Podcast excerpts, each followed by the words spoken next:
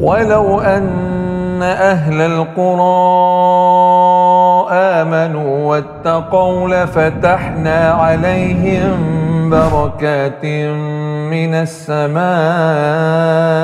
وَالْأَرْضِ. Bismillah, alhamdulillah, wassalatu wassalamu ala rasulillah wa ala alihi wa sahbihi wa man tabi'ahum bi ihsanin ila yaumiddin. Assalamualaikum warahmatullahi wabarakatuh. Waalaikumsalam warahmatullahi wabarakatuh. Assalamualaikum warahmatullahi wabarakatuh. Hayakumullah, barakallahu fikum. Ahlan wa sahlan. Welcome back, brothers and sisters, to season two of The Barakah Effect, the weekly podcast where we discuss and attempt to uncover the gems from the Quran and the Sunnah to live our best lives in dunya and, most importantly, for the akhirah. And it's been around three months since we released our last episode. So what's been happening, brothers? How's everyone doing?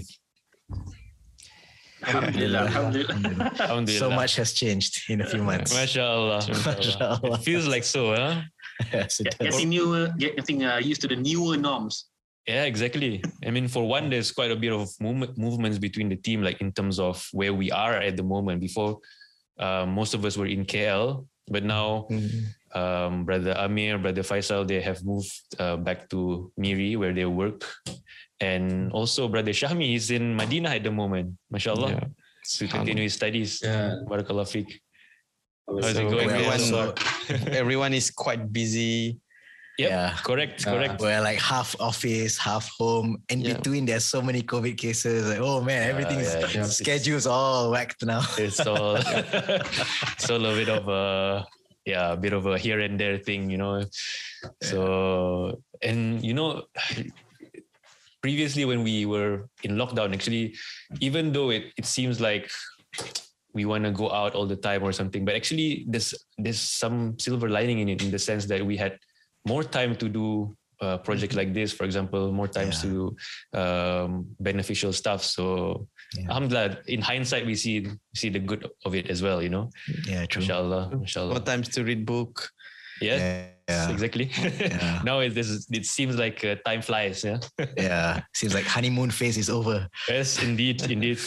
And you know, in fact, it's been exactly a year to the day, almost over a bit, since the day we first released our first episode in for season one. Huh, mashallah. Yeah, true, true. Mashallah. Yeah, true. Allahumma barik. Yeah, Allahumma barik. Alhamdulillah, um, we praise Allah for giving us that ability, and we ask Allah to give us the guidance to continue, to give us tawfiq to conduct it in the best manner, which is most beneficial. So, um, alhamdulillah, alhamdulillah, we're uh, uh, starting season two again. And you know, reflecting back, brothers, back to the idea that uh, started the whole po- podcast, that sparked the whole podcast.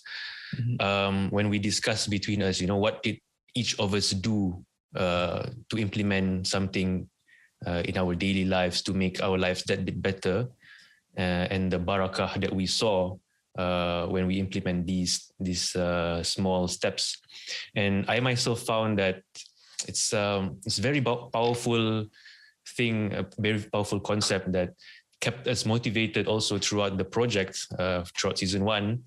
And, you know, actually it also is the basis and the core value that what uh, the Barakah Effect sets out to achieve. So much so that when we went through our brand discovery, our tagline became small steps, big impact, you know?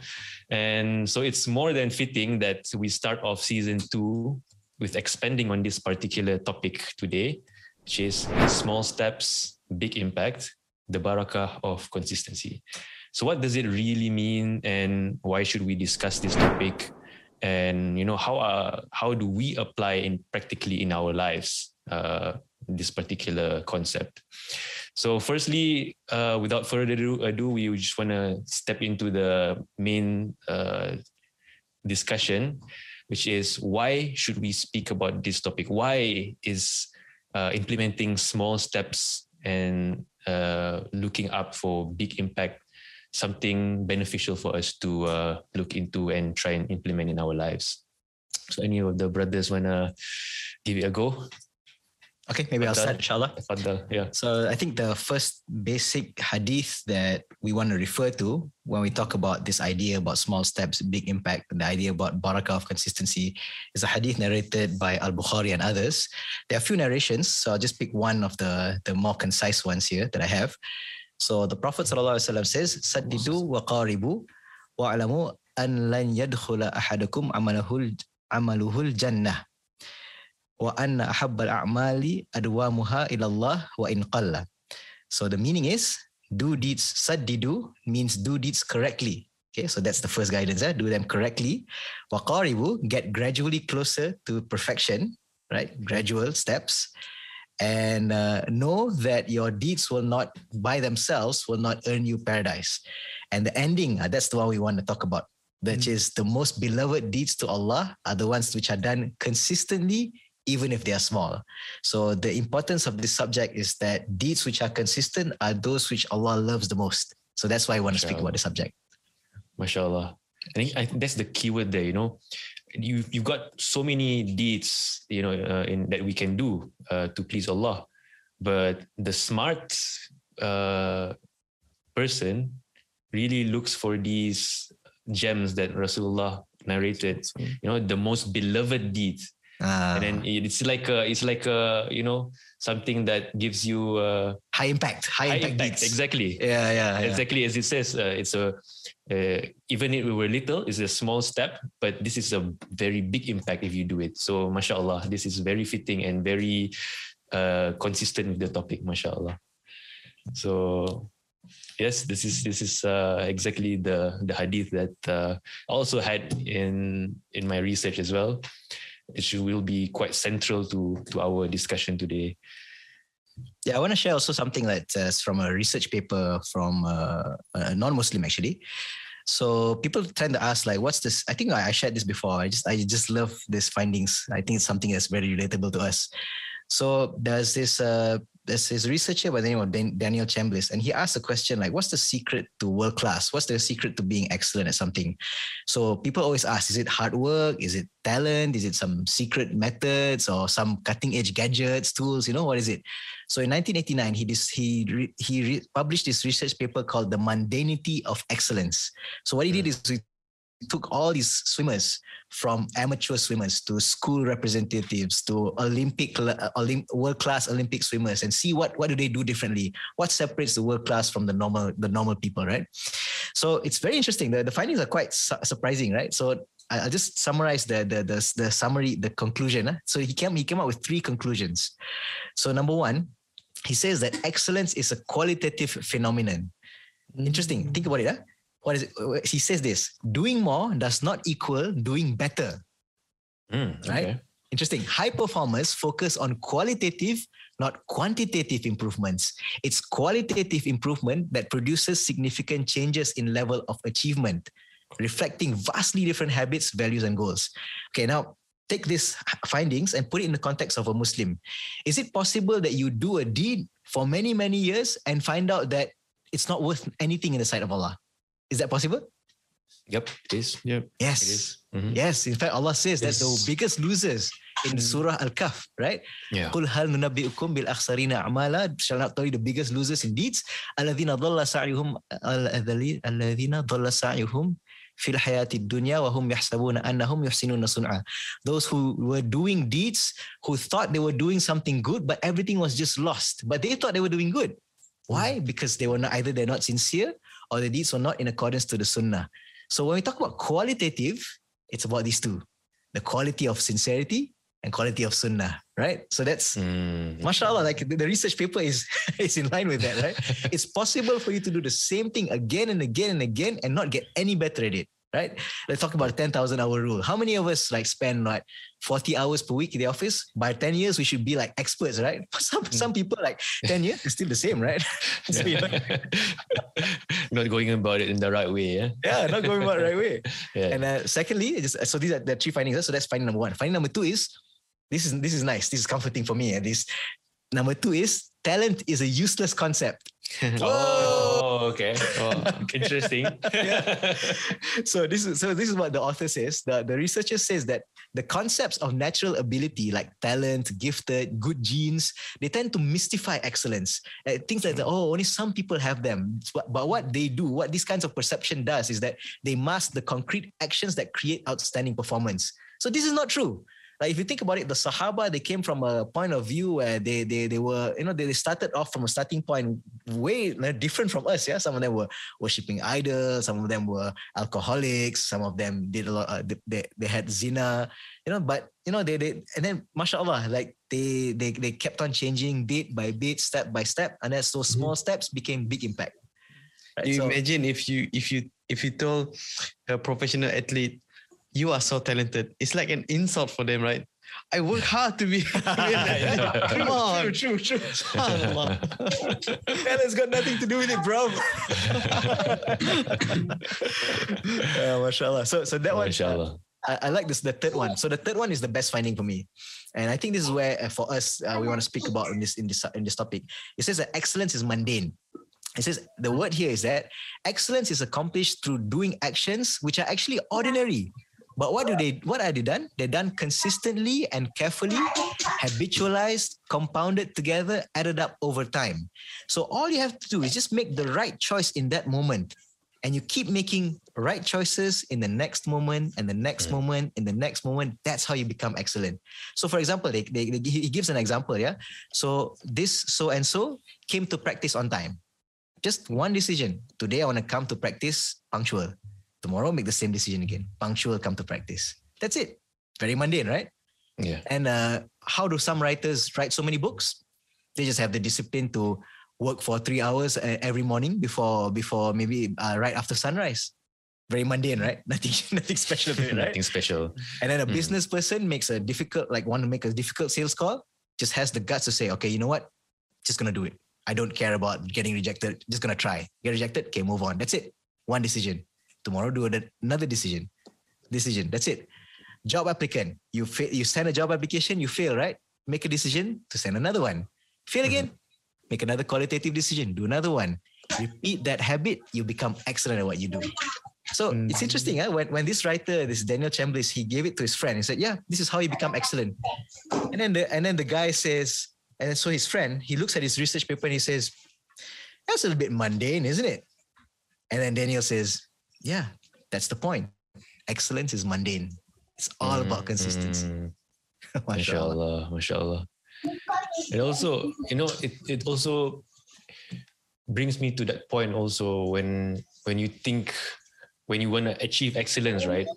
A lot of us think about progress whereby, you know, if you put an effort, you'll get an instant result out of it. You know, mm. like picture this this situation, right? A, a stone cutter hits away at this rock one hundred times without a dent, you know? And then on the one hundred first hit, you know, the rock suddenly splits in half. Now, everyone mm. celebrates that one hundred first hit as an instant success, like overnight yeah. success, right? Yeah. But people don't see the previous one hundred times that he hit the rock at the same place, which actually... Yeah. Make made the rock break. So it's it's actually a lot of times when we go out to set to achieve or to uh, do something, um, it's not apparent um, for a long time until the moment of breakthrough breakthrough crum- comes. You know, and um, we usually visualize this in our minds that you know when we've put in an effort to achieve something, it's a linear trajectory. But actually, mm. more often than not, it's actually an exponential graph whereby Um, this is as uh, in the book uh, Atomic Habits. It's called mm-hmm. the plateau of lat- latent potential, oh, yeah. whereby, whereby it's it's like an exponential graph. Whereby, if someone doesn't see that success uh, and you know apparent in some time, and then the person just gives up because okay, I'm not going anywhere with this. But actually, they don't realize that uh, the the effort that they're doing, small steps, even though it's not apparent at the time, means something and will compound into something in the long run. You know, just because progress is invisible, this does not, not mean it's not there. Uh, the effect of good habits remain unnoticeable and the weight, until the weight becomes significant, that it's enough to tip the scales to uh, become something of a breakthrough. So do, that's what actually happens most often, more often than not, you know. And um, a lot of us perhaps uh, have gone through this uh, phase, you know, when, when we put in the effort and we don't see results, and we go through this thing called the valley of disappointment, whereby, right. okay, we just get demotivated and, you know, uh, just give up on that. But, and it's, it's actually counterproductive, because you just have to go through with it. And inshallah, um, of course, success is none other than from Allah, and He grants the risk and hidayah, but uh, it's all, all on us to make the consistent effort as well. And and the lesson here is to not give up, that small steps, if you implement it uh, rigorously and with discipline, inshallah, it will lead you to success. Um, yeah, I remember that graph. It looks like a, the straight line is like the results, and the, yeah. the horizontal line is like effort. So yeah, yeah, exactly. Our expectation is that it's linear. I put yeah, in yes, X yes. amount of effort, I should get Y amount of results. Mm. But it's like Reeza said, actually, there's a very slow, gradual build-up. It's building, yeah. But during that time, it's it, your results is below your expectations. Yes, so yes. that's the time where you always feel like giving up. This yeah. always happens in any pursuit, whether it's working out, whether it's seeking knowledge, whether it's trying to memorize Quran. In the beginning, it always seems like, oh man, I feel like going nowhere with this. Like, especially if you're learning tajweed, right? Oh man, yeah. I just cannot get that one word letter correct. Allah al-Mustan, this makhraj is killing me, you know, like it frustrates you, right?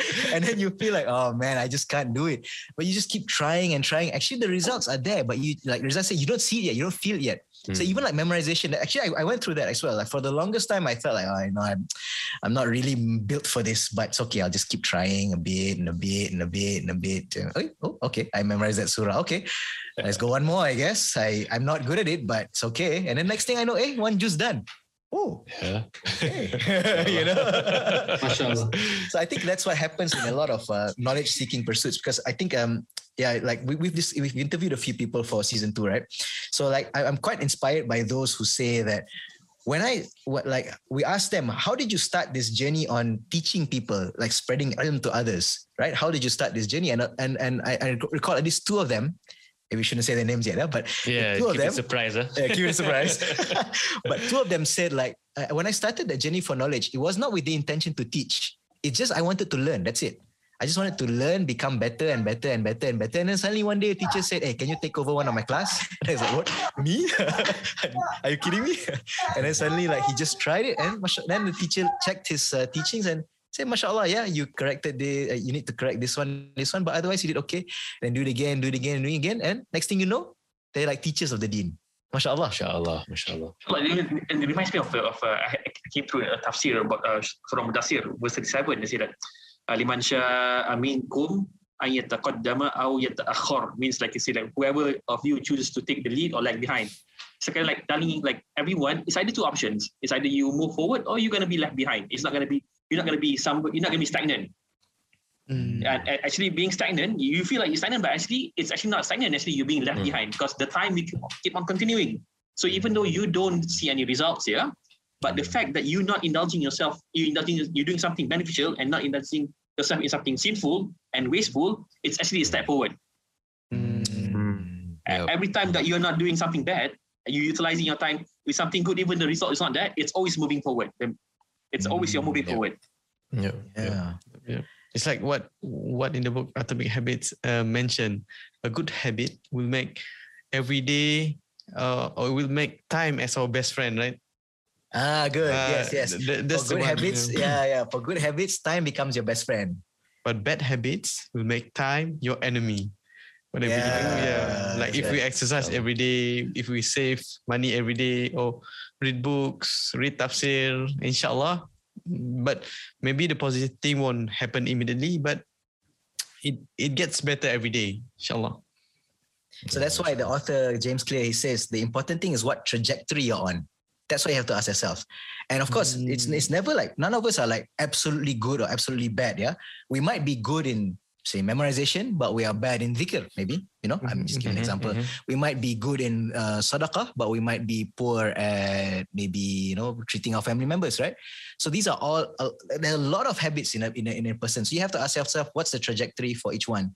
So one of the hadith that that, that I, tra- I relate to this, uh, what, what Aziz is saying here about trajectory of good deeds, right?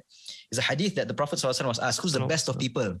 So he said, the best of people are those who lives a long age and their deeds are good. Wow. So, oh, mashallah.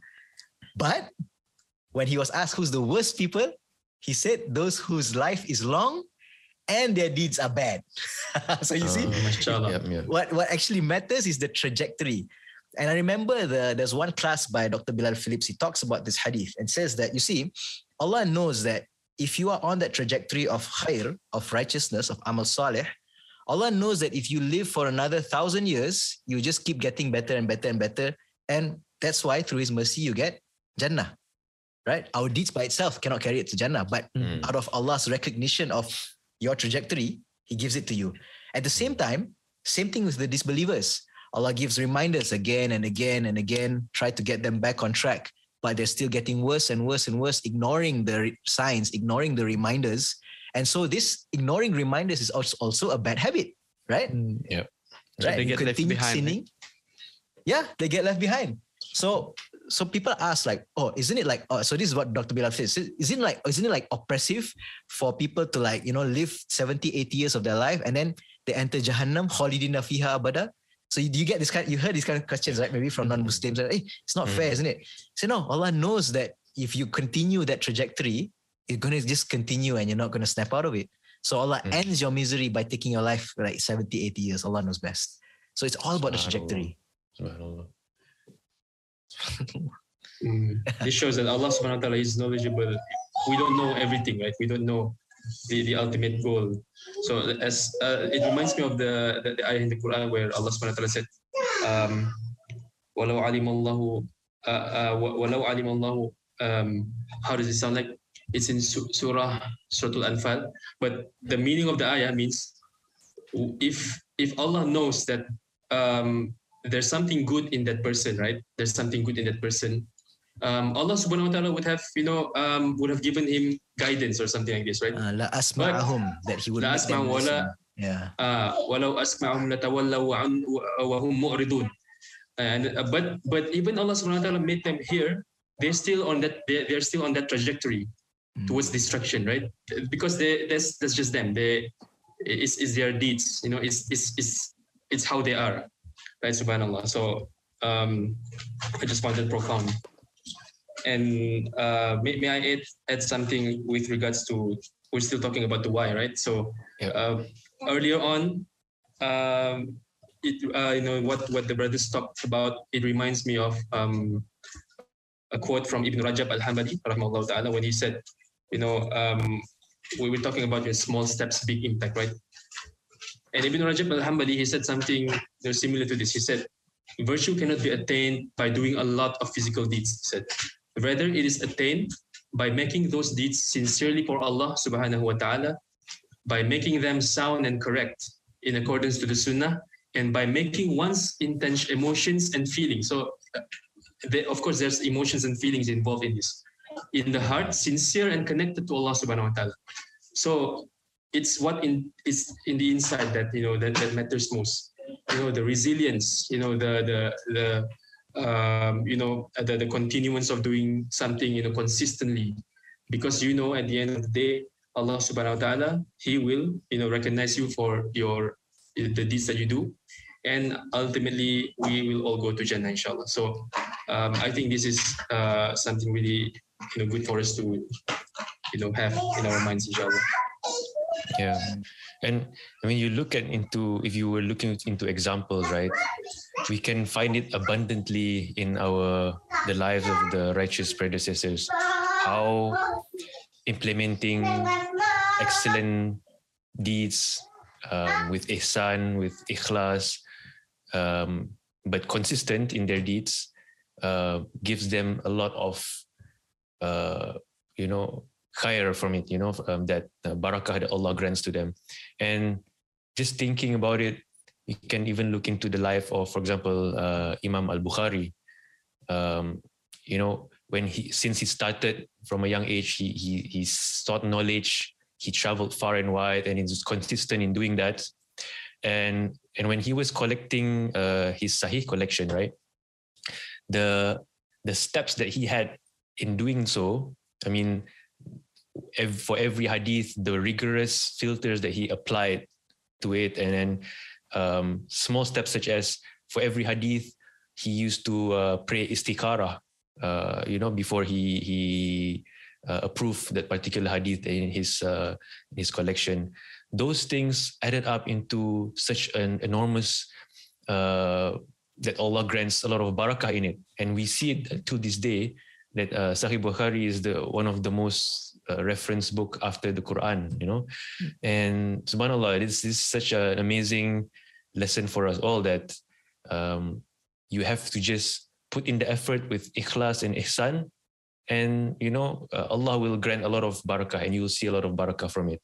And to this day, Imam Bukhari, even though he's uh, not with us anymore, uh, rahimahullah, his deeds are still benefiting him, you know. And and even perhaps in those days, it it's something that he strive upon. It might even be tough on him in some days or something like that, but but it's much much worth it. Now that even he's gone, everyone is still referring to his book, and therefore his. Uh, we hope, inshallah, that his, uh, you know, his deeds are beneficial for him up till, you know, the day of judgment, inshallah. So this is something that's profound that we inshallah. Can see in the lives of our scholars in terms of implementing small deeds with ihsan and ikhlas and looking at the big impact behind it. Yeah, inshallah. Yeah. So maybe I just want to share, like, how does consist, like, actually, the idea about consistency, that's one of the keys to having that barakah effect. So, You said it. right? So I'm going to share two, re- uh, two, two major reasons why. Huh? So one is the practical reason why, and second is the spiritual reason why, right, in terms of our deen. So practical reason why, you see, okay, number one, I'm just going to share some research that's shared, that's done by the University of Southern California. It says that actually forty-three percent of our everyday actions are actually habits. forty-three percent, yeah? So if you do one hundred things, forty of those are actually done like automatically. You don't really think about it. So your brain kind of just frees up the, the, the capacity it does. So actually, this is how Allah created us, yeah? The more we repeat certain actions, the less brain power it's required for our for us to repeat that act. So that's why certain things like you, when you get up from your bed, there are certain routines that you just do without really thinking very heavily, right? Like when you start your car, right, putting the seatbelt, ignition, you know, like all these things, like it's just, you just do it automatically. And sometimes, you know, like if you, if you trade change cars, you know how some cars, the gears are down there and some cars, the gears yeah. are down there, right? Yeah, yeah. So suddenly you're, you're like looking for, hey, wait a minute. Like, it, you know, yeah, even like some cars, you know, the signals on the right, some on the left, right? So when you change, yeah. like, wait, this is, this is off, man, you know? So because our brains are wired to it.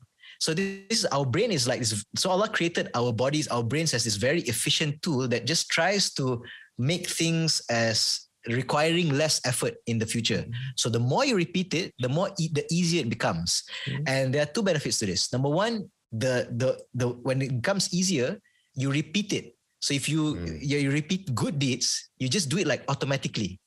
And secondly, once it becomes easy, right? So for example, like I, let's say I do a deed, it becomes easier for me. I'm just going to give an example. Let's say dhikr. Maybe I do dhikr ten times, right? Maybe I say subhanallah wa, subhanallah wa bihamdihi ten times, for example, right? It becomes easy to do ten times. And then you ask yourself, okay, ten times is easy, right? How about eleven? Yeah, I can do eleven, you know? Yeah. So like, Uh, if if yeah, I can do eleven, and then tomorrow is like yeah, and next week, you know, yeah, I can do twelve. The next thing you know, like one hundred, like feels very seamless, right? It, it yes. Your brain becomes very accustomed to that. So this is like this is how Allah created our our brains. So, and subhanallah, like uh, this is how I, I remember the book Power of Habit. The author talks about this guy called Eugene. So Eugene, he lost a big portion of his brain, about the memory part. But there's one portion of the brain that still remains uh, active. It's called the basal ganglia. This is the part where habits form. So this guy has forgotten all his family members except his wife. Like he's forgotten everything. He doesn't cannot build any memories.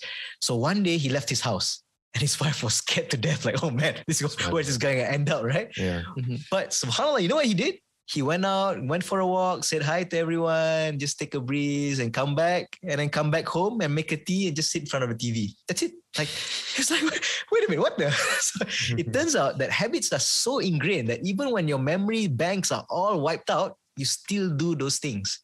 And I still remember one of my friends, one of our common friends actually, he said that he has a lot of grand uncles who like in his, his family has this history of, what's the word for it? There's another word for dementia. Alzheimer. Dementia. That's the mm-hmm. one, dementia. They have a history of dementia, but even in their state of dementia, they always wake up for Subuh and Tahajjud. Like, it's just, mashallah. Yeah, they, they lost everything. They can't learn new things. Uh, they forgot some of their own family members. Mm. They forgot their own children's names sometimes. Mm. But the habit of waking up early, last third of the night, still there. So, wow, mashallah, you know, like, this is how barakah comes in, right? Like, Allah removes all that stuff, but your capacity to good, do good deeds is easy for you. So mm. imagine now if you did not do that when you have that sound mind. This is the time to plant the seeds, right? Exactly. Ah, so this, this is just very inspiring for me. Like, if you keep doing it, this is how Allah adds the barakah. Like, you just seamless, get it done, you know, very easy. Mm. And that this is where you can stack up the good deeds as well. So you, this is where our, Allah created our brains with the capacity to like, oh, I can scale things up now. I start very slow. I start maybe doing like super fast salah. Maybe I start tahajjud, I'll do like one raka'ah of witr. People say, eh, what's one what, what's one raka'ah going to do? Like people say, right? Mm-hmm. Just three ayah. Yeah, three ayah, that's it. Inna a'tayna kal kauthar.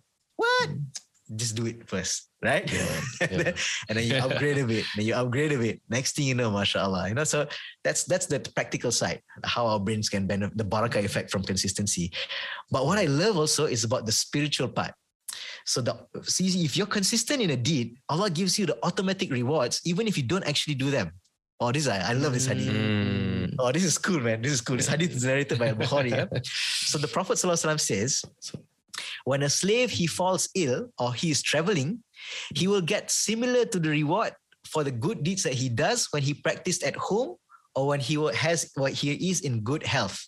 Oh, think about it, yeah? Yeah. It's like a pet leaf, right? Exactly. That's the wow. one. Yes. Good exactly. Way to put it, huh? Yeah, I got that in my script actually. Oh, yeah, yeah. It is like it is like paid leave. You're right. Yeah. So Ibn Hajar, he commented, he says that so whoever who has who has the intention to perform good deeds of obedience, but he's prevented from him, but he has that genuine desire that hmm. you know, if I did not have these things that prevented me, I would do it. So that means hmm. you still get the reward. Wow, that's so cool, right? So imagine like if you go to the, if you're consistent in going to the masjid so frequently, you go for Fajr, you go for uh, Dhuhr, Asr, then you go sick, right? So you're just like stuck at home.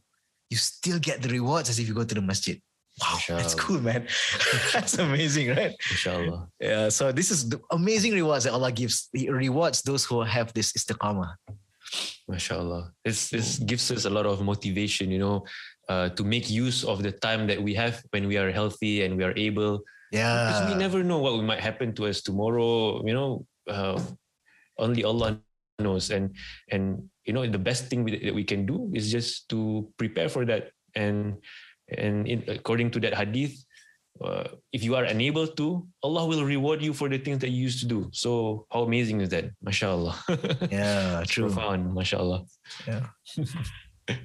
Maybe I speak a bit about business as well. Uh, there's another sub- subtle aspect about barakah when it comes to like being consistent in your business. Yeah, uh, when you're very consistent, you actually build customer loyalty. Uh, right. Okay. You know, you as customers, right? Do you realize that you actually subconsciously trust a business or a brand if they are more reliable because they're always there? Like yep, when you need yep. it, they're there, right? Yep. Yeah. I, I can recall when when I go to some particular restaurants and oh, it's closed today. Oh, it's open tomorrow. Mm. And in the end, you just give up on them. Yeah, you give up. Exactly. Yeah, yeah.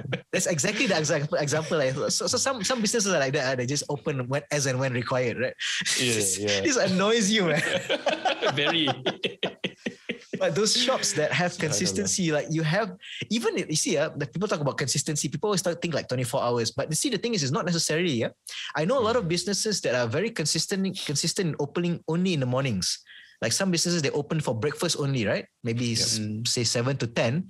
But mashallah, very consistent and you, you, it's reliable. You know, okay, if I come seven to ten, inshallah, they're there, right? Yes, yeah. yes, yes. It builds like loyalty. So I think this is like, it's so it's ingrained in us, you know? And that, that's one of the things we wanted to do for the podcast. We want to make sure we are consistent in this. We don't want to be like, release like five episodes and then holiday for six months, you know? so, so we want to be like every week come out, even if it's going to kill us, right? We've gone through that, right? So, mashallah. Mashallah, mashallah. Exactly. So yeah, that's, there's a lot of uh, truth in that in sense. You experience that in real life. MashaAllah. Yeah, yeah, true. So subhanAllah, like um, being that that very consistent uh, model, it just creates this uh, loyalty that people know, okay, I I, I want to look out for this. I can I can rely on this. So you actually build that trust with that brand better when you're consistent. Yes, mashallah, mashallah. Just look at the brands that we have now. The, the, the brand that, you know, immediately comes to mind when people say there's things like fast food. You know, yeah. McDonald's are also McDonald's. Reliable. It's always there, right? Yeah, yeah, true. true. Always there, and it's uh, sad, sad but true. sad but true. Yeah, they capitalize it, uh, but they're selling the wrong, wrong things as well. Actually, that's a brilliant example. You know, McDonald's, right? The taste of, for example, fries or Big Mac has never yeah. changed, right? Mm. And it's the same in K L yeah. as it is in Miri. Yeah. Exactly. Yeah. as as it is in Saudi Arabia. Yeah, that's right. Okay. Right, there you Someone go. To verify that there. Mashallah. Yeah, but but as for some shops, you always have this kind of like distrust, you know, like, or if they yep. change management, eh, it's probably uh, not going to be oh, yeah. good, you know? yep. yeah, yeah, yeah. yeah, but but a lot of these like fast food chains, they know loyalty works, right? If you if you hate it, at least you hate it with a degree of consistency. You know what I mean? Like, you know what to expect. But if you love it, like, you're gonna get that same great taste, so to speak, right? But mm-hmm. some businesses, they like even Stephen uh, Stephen Covey in the book Seven Habits, they speak about this as well. Like, when you're consistent in dealing with a, a certain food, right? You always be tempted to, like, you know, reduce certain ingredients, you know, increase the profit margins, and over time, yes. people get it, man. People are like ah. Like, it's okay, I give up on these guys. yep, yep, yep. Mashallah. That's true. Yeah. So I guess we've talked quite a lot on the whys, right? And perhaps it's beneficial for us to to really go into the practical steps, um, you know, for us as uh, the common person on the street. We have... Um, our families, our work, and our communities to juggle in our hands. How do we actually implement these, these small steps and to get a big impact in our lives? You know, how, how do we go about it? How, what's the best way um, that we can, we can implement in our lives instantly to, to really get on this path towards small, small steps and being progressing in that? So uh, yeah, I think we need to know, understand like like consistency. It's something sometimes is a it's an enigma, right? Like, like not some people try it and they fail. Yep. But some okay. people yeah. they're, they're more seamless. They they try it once and they got hooked to it. Mm-hmm. Uh, so so it's it's actually it's really uh, uh, from from a religious perspective. If you are looking for uh, on the religious deed, it's it's a hidayah, it's a guidance from Allah. Guidance, yes. Allah Yeah. make it easy for certain people to do it, Hopefully. and sometimes it's a bit difficult for others. But that's yes. not, does not mean that you should stop and you should. Yeah. You, you can. There's there's uh, the roads, the path to goodness. There's a lot. If one doesn't work for you, there's other ways. That there there's other uh, path that you can take. It's it's not one, and that's that's all. There's many other things that you can do. So you need to sometimes uh, uh, suit that with your with the current um, commitments do you have in life. Yeah, your, your work timing. your uh, your commitments to family. So sometimes you, certain needs are easier for you than others. So for instance, like uh, like some people, they are more easy in terms to uh, to be dutiful to their parents because they, they stay nearby. Mm, right? yeah. Maybe some of the siblings are far away. So uh, so, so know what are easy for you, the the, the lower uh, the lower hanging fruits, mm. go for those first. Mm, good. Yeah. So basically notice Uh, have a have a reflection on what has Allah made easy for you to to do instantly already, and then just build on that, right?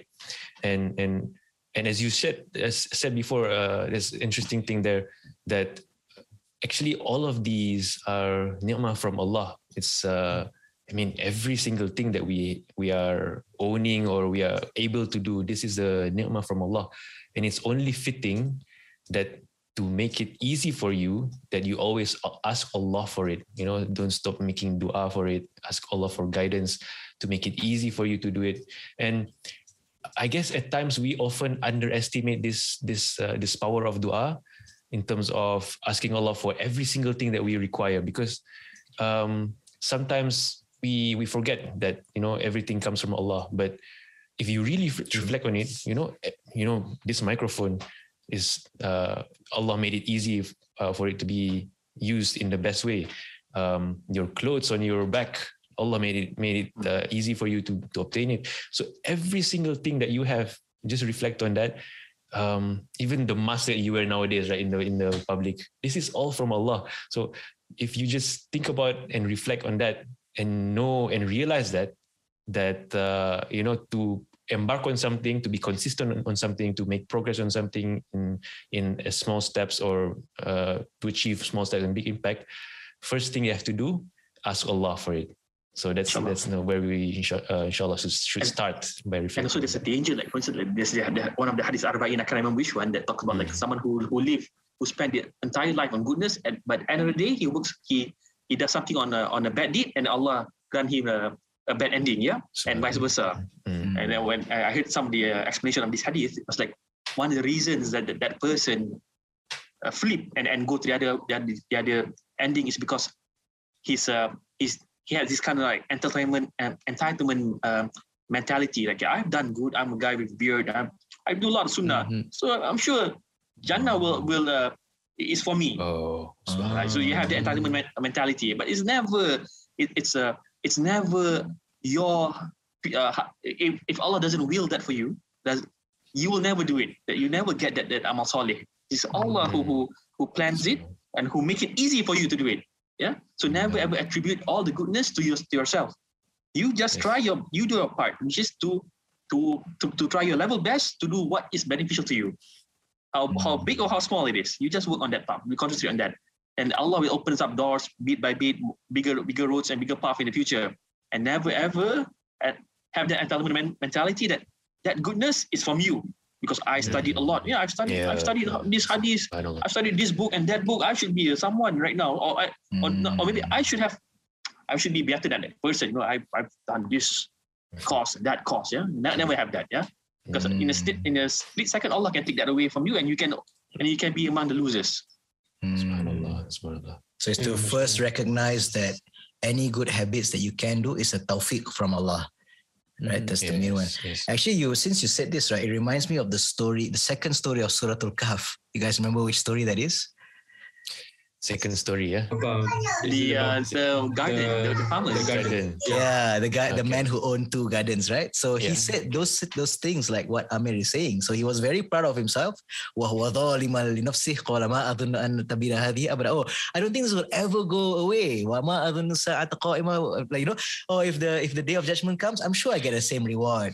Oh, this is all because of me, you know. And then uh, and then if I were to return to my Lord, ah, I'm sure He'll give better than this. So he has this kind of entitlement mindset. He, he always believes in his own capabilities.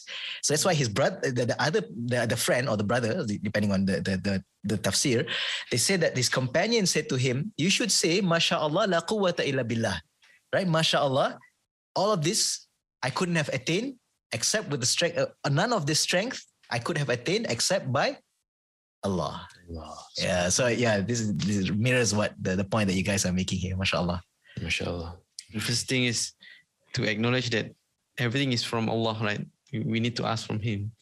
And I think to to achieve this small step and big impact is that uh, what uh, what Amir also mentioned just now is try to find something easy to implement mm. it now, right? And consistent. Just like uh, uh, the Prophet Sallallahu Alaihi Wasallam said, make things easy and do not make them difficult. It's in uh, Bukhari, mm. uh, Bukhari and Muslim. I think that's the, the first step, right? To to to get any habits, try to make things easy first. For example, zikir, morning zikir. Try to um, what memorize one one zikir first, right? Not not yeah, all of them yeah, because true. we will be overwhelmed with overwhelmed, yeah. with yeah, everything. Yeah, yeah, and just build on that, isn't it? Yeah, yeah. yeah. Mashallah. Yeah, I really like this point. So the Prophet ﷺ says, "Yassiru wala tu'assiru." Make things easy, don't make them difficult, right? I think that's the hadith that uh, Aziz is quoting right. here, right? Mm-hmm. So actually, I realized that the reason why we don't sometimes don't do habits is that uh, we don't have that. Okay, there are two reasons, right? The reason why we procrastinate deeds, either we can, we want to avoid the feelings of discomfort because something looks heavy, it looks stressful, right? We get this anxiety. Ah, oh, it's so difficult. The notion of memorizing Quran, thirty juz. O M G, I cannot do this. You know, like that's the the, the mentality that we have, right? And then secondly is because we don't have a sense of uh, urgency. So, okay, put that aside. So I think, how do we remove these feelings of discomfort and actually get started? So you actually do it with this uh, to make it easy. So in the book Atomic Habits, the author speaks about, break, they call it two-minute habits. So actually everything you want to do, they can, there's always a way to make it two habits, uh, two minutes. And two minutes is easy, right? I mean, you know, who doesn't have two minutes, right? So actually, this is how I did a lot of uh, some of the deeds that I, I tried. So for example, right, just to share, this is how I started washing the dishes. I, I confess, mm, uh, I really okay. hate doing dishes. Uh. Oh, really? Some house chores, no problem, inshallah. But dishes, oh man, it just oh, annoys oh. me. To the dishes dishes is, the, is, is the by default husband task. You know? Like, yeah. It's the by default. Yeah. Yeah, dishes and throwing out the garbage and then emptying yeah. the garbage. Garbage is okay, but yeah, what to do, miskin, right? So anyway, so anyway, what happened is, like, after our first son, our, our son was born, then I, I noticed, like, you know, house chores were getting a bit burden for my wife. So I thought, okay, I want to try to relieve some of our burden. But looking at dishes, I'm like, oh man, I just can't do this. So I told my wife, you know what? Uh, I want to start doing the dishes, but I just can't bring myself to do it. So I tell you what, can I just wash like just one minute of dishes? That's it. She's like, oh, okay. What's one minute going to do? Is this? Oh, no, no, it's okay. So just, just give me a chance. Just give me a chance, right? One minute. Okay, one minute, I'm done. It's pretty bad, right? But then, like, as time went by, one minute became one and a half minutes. Then it became like five plates. Then it became like ten plates. And then, like, after I think like uh, three weeks or something, uh, two, two or three weeks, I did like all the dishes every day now. So it, it takes time, yeah? It like, it, small changes always seem like, ah, oh, it's like, ah, there's no, it doesn't make any difference lah. Come on lah, kan? Tapi actually, you do it consistently because, like, you know, if it's one minute, like, ah, one, one, one and a half minutes, come on, three seconds, come on, bro. Be a man lah. Okay lah, okay lah. One and a half minutes, you know, like, you know? So it, the, the, the psychology is, it's not that difficult. So actually, uh, this works for anything. And actually, this is how I started reading books also. I I, I only started reading habit after the COVID, eh? After the lockdown, actually, about twenty twenty. And the way I started reading books is actually just spend like in the mornings uh, after Fajr, I spend like five minutes. That's it. Five minutes is mm. not that much. Okay. Five minutes is very simple. But in practice, it uh, if you do five minutes every day in a year, that you get like one thousand five hundred minutes, right? So if you do the math, right? Actually, uh, one one bestseller book will take, right, uh, maybe two hundred thirty to three hundred pages. It takes like three hours to read, three or four solid hours to read. So actually, if you keep up five minutes a day, you can actually read ten, ten bestseller books by in a year. See, twenty, I think. ten or twenty, around that range. Mm, okay. um, wow. Which is okay, right? I mean, five minutes leads to ten books. Yeah. I mean, inshallah, right? You scroll Facebook for two That's really hours. Good. Yeah. I didn't want to say it, but okay. That's true. And I have a confession to make as well. This is how I started to pray the sunnah prayers. Um, you know, previously I always made an excuse like, you know, because we go to the masjid, I don't have time to, you know, do all that twelve raka'ah prayer, you know, and and the problem about me is like, I always, I, I had this perfectionist problem. This is another problem. This is another problem that prevents us from doing yeah. deeds consistently when we are perfectionists. Mm. This was my problem when I wanted to do sunnah prayers. I always considered sunnah prayers like, okay, this is the time I want to revise some memorization of Quran. So I'll recite some long one. Then some, you know, it takes a long time if you want to memorize, if you want to revise. And then I would want to, okay, if I want to pray sunnah, I want to pray at home because the best prayers are prayers at home for sunnah, right? Mm, but when yeah. you reach yeah. home, ah, exactly, right? So that was the problem. I and in the end, I don't yeah. do it. Ah, mm. Like so frustrating, right? I yeah, very relatable, bro. Oh, you also. So I thought, you know, I can't do this. So so I, I started this habit like, okay, if I want to start this habit and I want to pray at home, I have to make it very easy. So I make it very easy. I really just. I confess, yeah, I, I started praying. It's lousy two raka'ah, yeah. but it's still two raka'ah, right? Yes. Indeed, indeed, that's right. Imperfect two raka'ah is better than zero raka'ah. Am I right or wrong? Exactly. one hundred percent. Yes, one hundred percent. So I did it. Super bare minimum. A whole lot like, Subhanallah Rabbil Azim. Subhanallah Rabbil Ala. That's it. Like, keep minimum. But yep, it became yep, easy. Yep. Like, oh. Yeah. That's that's like that's less than two minutes. Okay, yeah. do one more. Oh, okay. And then like you know, and then as the lockdown eased and then the masjids open, I oh I can do it now. Like I know I had that habit planted now. But here's the trick: don't go home. So, oh, okay. quit, quit the perfectionism at the masjid. Salam, recite the zikr, do two raka'ah, quick it, one. Yeah. Let's go home. True. So, like this, yeah, this yeah, like making it easy is subhanallah, mm-hmm. it's such a practical life tip. It's so powerful, right? You can get so many things done. Anything mm. you want to do. Like for example, I had this problem about, you know, reciting one hundred dhikr, at one hundred times dhikr, mm-hmm. because the idea about sitting down and doing one hundred times is difficult, right? So break yeah. it down, right? You just do, do a little bit, do a little bit here, do a little bit here, a little bit. Eh, mm. It's done already. Can, can, can, I, can I interject on that point? Oh yeah, absolutely. Oh. Like on, on this one hundred zikir, right? So, yeah, same, very difficult. Yeah. but, but, but, but I think one thing helped that I got from some, someone else is you time it. You, you time okay. yourself. Let's say one hundred, one hundred, uh, La ilaha illallah badahu la syarika lahu, takes you like a uh, fifteen minutes. Yeah. Mm-hmm. So you just do the chores at home, do jogging, without counting, you do fifteen minutes. Yeah, okay, then roughly should be fifteen minutes, should be one hundred. Okay, ah, minutes. okay, okay, that's good, that's good. Yeah, that's like good, that's, uh, that's part of making it easy, right? Making yeah, it easy. Yeah. So you don't stress yourself counting, with the numbers. Yeah, you're counting, it becomes stressful on you sometimes. Yeah, yeah. exactly. Yeah. You stress yourself with the numbers, right? But this one's like time, and then tit, tit, tit, tit. Oh, okay. Uh, fifteen minutes. I don't know whether I done it or not. Okay, add, I mean, we don't know. Maybe, then add another five more minutes like that.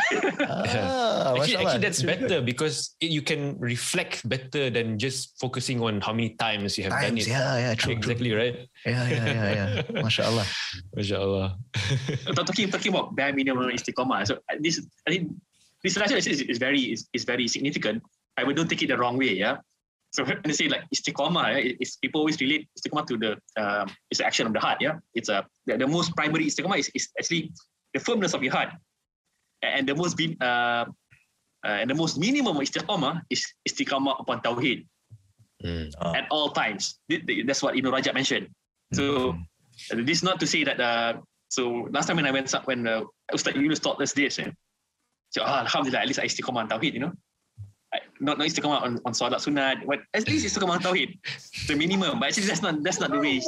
But the message is not that. Message is oh. the most minimum is istiqamah on tawhid, but build on top of that. Mm. Don't just uh, istiqamah on tawhid. I, I have istiqamah on tawhid. That's it. That's it. And yeah. yeah, there's another way of looking at it. It's saying that if that's all you have, you're walking a very thin line, bro. You're gonna fall down anytime. That, that's another way of looking at it, right? Indeed, yeah, yeah, yeah.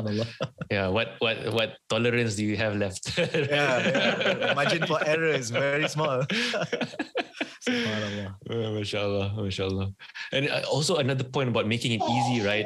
You come back with the to the hadith that you mentioned in the in the at the start. You know, the most beloved deed to Allah is the most regular and constant, even if we were little. So mm-hmm. don't worry that you're just doing little. As long as you're doing it constantly, then it's inshallah. This is one of the, the most beloved deeds to Allah. So something to remember to yeah. tie it down back to that hadith. There's one jam that when, when we talk about istiqamah, I remember uh, a lesson say that why istiqamah important? Mm. Why why firmness is why consistency and firmness is important? Because for you to be istiqamah on the on the sirat on the day of judgment depends on how istiqamah you are on the in in this life.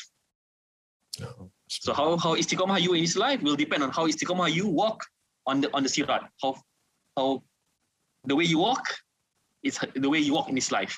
The way you walk on the, on the sirat is the, how you walk in this life. How istiqamah you are in, the, in, in this life. Mm. Yeah. Maybe I just want to share a slightly different tip. Is it, is it okay? I, I move away from the, the easy part now. Just another one. Yeah, that's, yeah.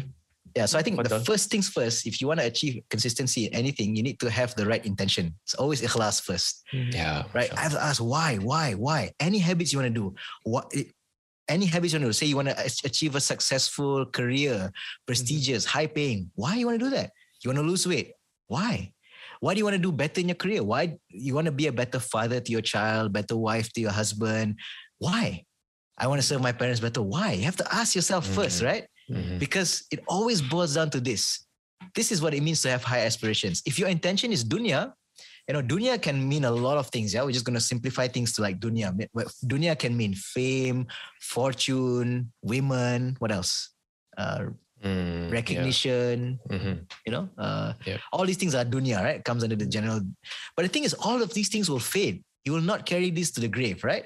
And in fact, even in your lifetime, you will after, as time goes by, as you grow older, your desire for these things will go away, will fade away. Correct, correct. Even yeah. the most power-hungry people, when they grow old, they're like, ah, you know, like I don't want any more. Yeah, too old for this. yeah, like when they money, need it. Yeah, even yeah. money, right? That ah, you know, I just don't really feel like it anymore. Women mm. also the same thing. After a while, they're like, I, I, I can't do much anyway. Like I, my health is already like this, right? All this will go. So when Allah snatches it away from you, you just you just don't have the stamina to build that habit anymore. So you need to have this ulul himma. If your desire is Allah and the hereafter, it always comes down to believe in Allah and the last day, right? Notice how a lot of hadith and ayat Quran is always yu'min billahi wal yawmil akhir, right? Yep. Because it's always these two things, right? For for your for your hereafter, and why do you do it for hereafter? How do you gain success in hereafter? By seeking the pleasure of Allah.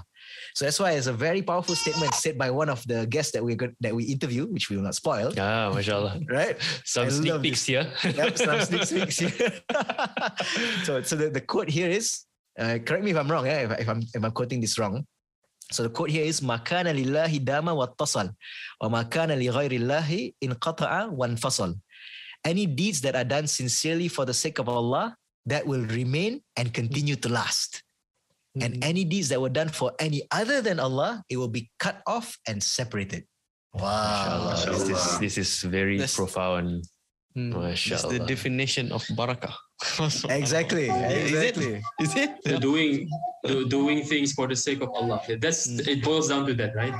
Exactly. Yeah. Put it in simple words. Uh, yeah. Simple words. That's that's what it means.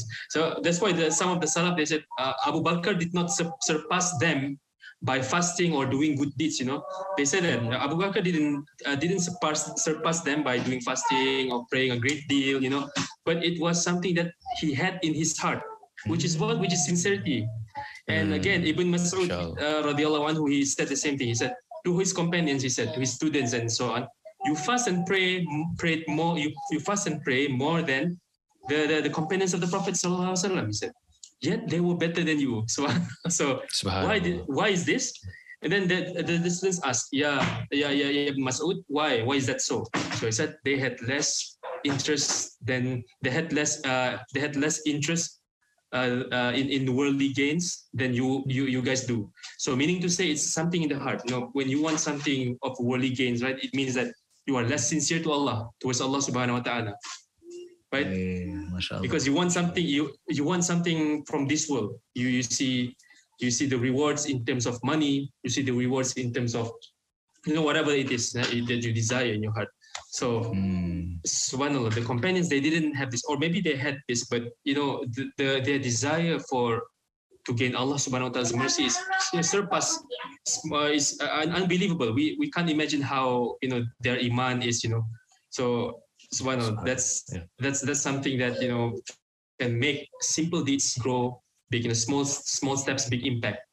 Mm. I, I think also that will tell, like for instance, if you if your if your end goal is, is the akhirah, the reward of Allah in, in the akhirah, yeah. So your consist- consistency, your istiqamah in this world is not it's not it's not uh, bogged down. It's not uh, it it's will not shaky, be influenced right? by by yeah. the reward. So mm, for instance, okay. a, a very famous uh, example. Sometimes you find like a, yes, a, a yes. sheikh in in, in uh, Masjid Nabawi has no students.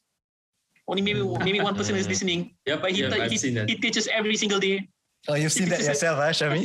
yeah, subhanAllah. Eyes, huh? Okay, mashallah. to the point, no, some of the, some of the uh, sheikh who who, uh, who are big sheikh said, "Oh, mashallah, I study from this guy.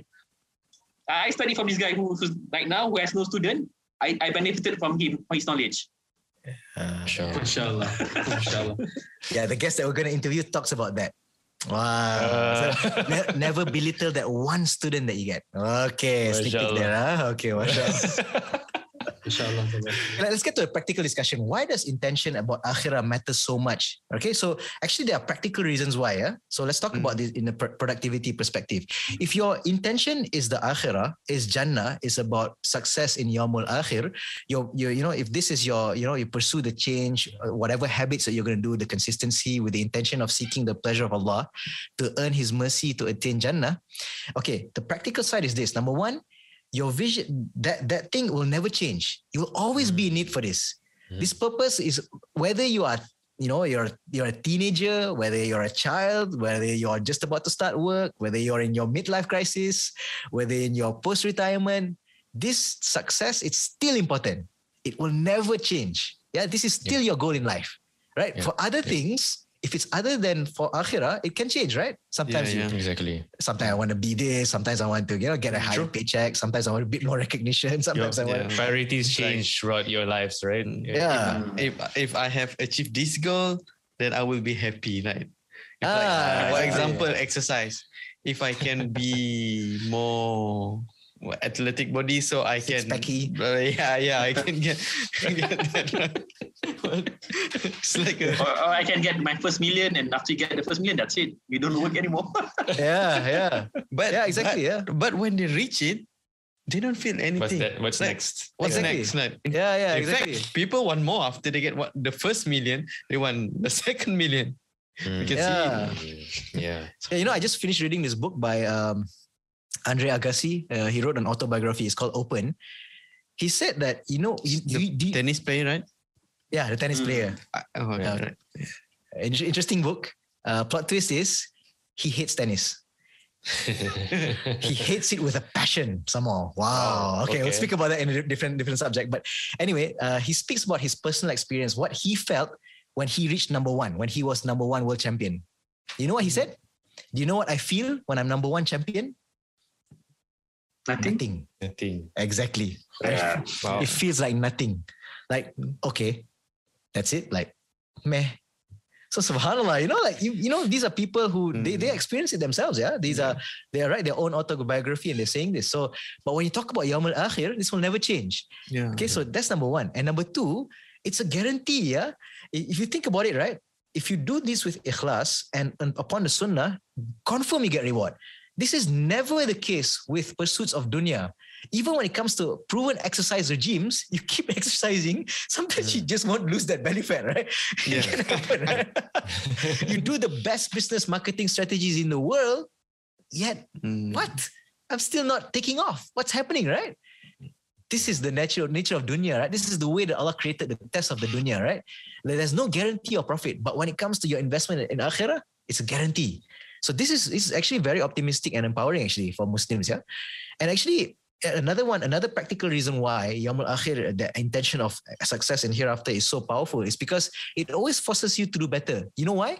Because you never know how you well you're never doing. Know. You never yeah. know until you cross that, that you, you meet that day, you will never know whether you, so this is something very scary as well at the same time and very motivating, exactly. if I can say that, right? Exactly, yes. It's super motivating but super scary as well, right? Yeah. Because so said, the Quran say, the Quran has a lot of uh, uh, verses that that that that that uh, said uh, give uh, what ancaman, uh, punishment, threats, uh, warns yeah. you, right? But yeah. nobody gets stressed out and depressed out of it. Yeah. But people actually yeah. work harder for it.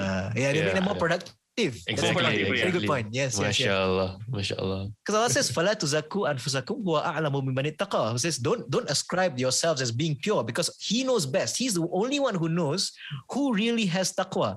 So, subhanallah, if you look at the Salaf, right, the companions, radiallahu anhum, they always feel their deeds are not enough. Like they exactly. always feel like, oh, you know, like I'm going to go to the, I'm, uh, because of that one deed, Allah will punish me in the hellfire. These are people who are promised paradise, yeah? Mm-hmm. There was one tabi'i by the name of Ibn Abi Mulaika, and this is narrated by Al-Bukhari, yeah? He said, I met thirty of the companions of the Prophet ﷺ, radiallahu anhum. Mm-hmm. Listen to this. And every single one of them feared that they will fall into nifaq or hypocrisy. Wow. None of them claimed that he had the level of Iman or Jibril or Mikail. Oh, subhanallah. These were people guaranteed paradise, yeah? The companions, radiallahu anhum. Even in the Quran, yeah? There's a general, there are general verses that speak about their virtues, and yet still, they feared for themselves. It's not that they didn't believe in the uh, hadith of the Prophet ﷺ that guaranteed them paradise. It's just that they didn't have trust in themselves. Mm, they had yes, so yes. much self-doubt. Because like, there's that little possibility that they might fall into that, and that little possibility worries them that, you know, it might wreck the whole whatever they're doing, right? Yeah, so, yeah, exactly. So exactly what Amir is saying. Like, it doesn't depress them. It's like, oh, that makes me more productive, right? I got to work harder now. Subhanallah. Yeah, subhanallah. Because I think, I think one of the concepts, I think like the companions, they have this concept, they got the purest concept of tawakkal to them, right? Like one of the uh, uh, definition of tawakkal is like a, if there is a thousand, uh, if there's many means to achieve something, and you have you have completed all those possible means to achieve something, you never for once even depend, you, you still depend on Allah to, to achieve that. Mm-hmm. There's one thousand ways to, oh, to, to, to, attend, to attain something, and you have done it, all one thousand yeah. ways. Yeah. Mm-hmm. You still put your dependency on Allah to get it. Yeah. Not even yeah. on, on one of your one thousand uh, actions that you have done. Yeah, yeah. So that's in the in nutshell, nutshell, not relying on any of your actions, but actually relying upon Allah, right?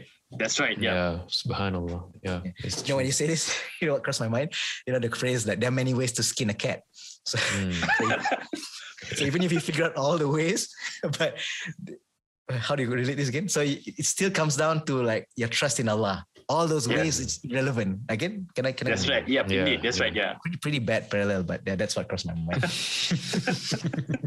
And sometimes we ask for barakah. Like sometimes because we are human, we are weak. Yeah, we might not be. Most of the time, we won't be able to do all that one thousand ways.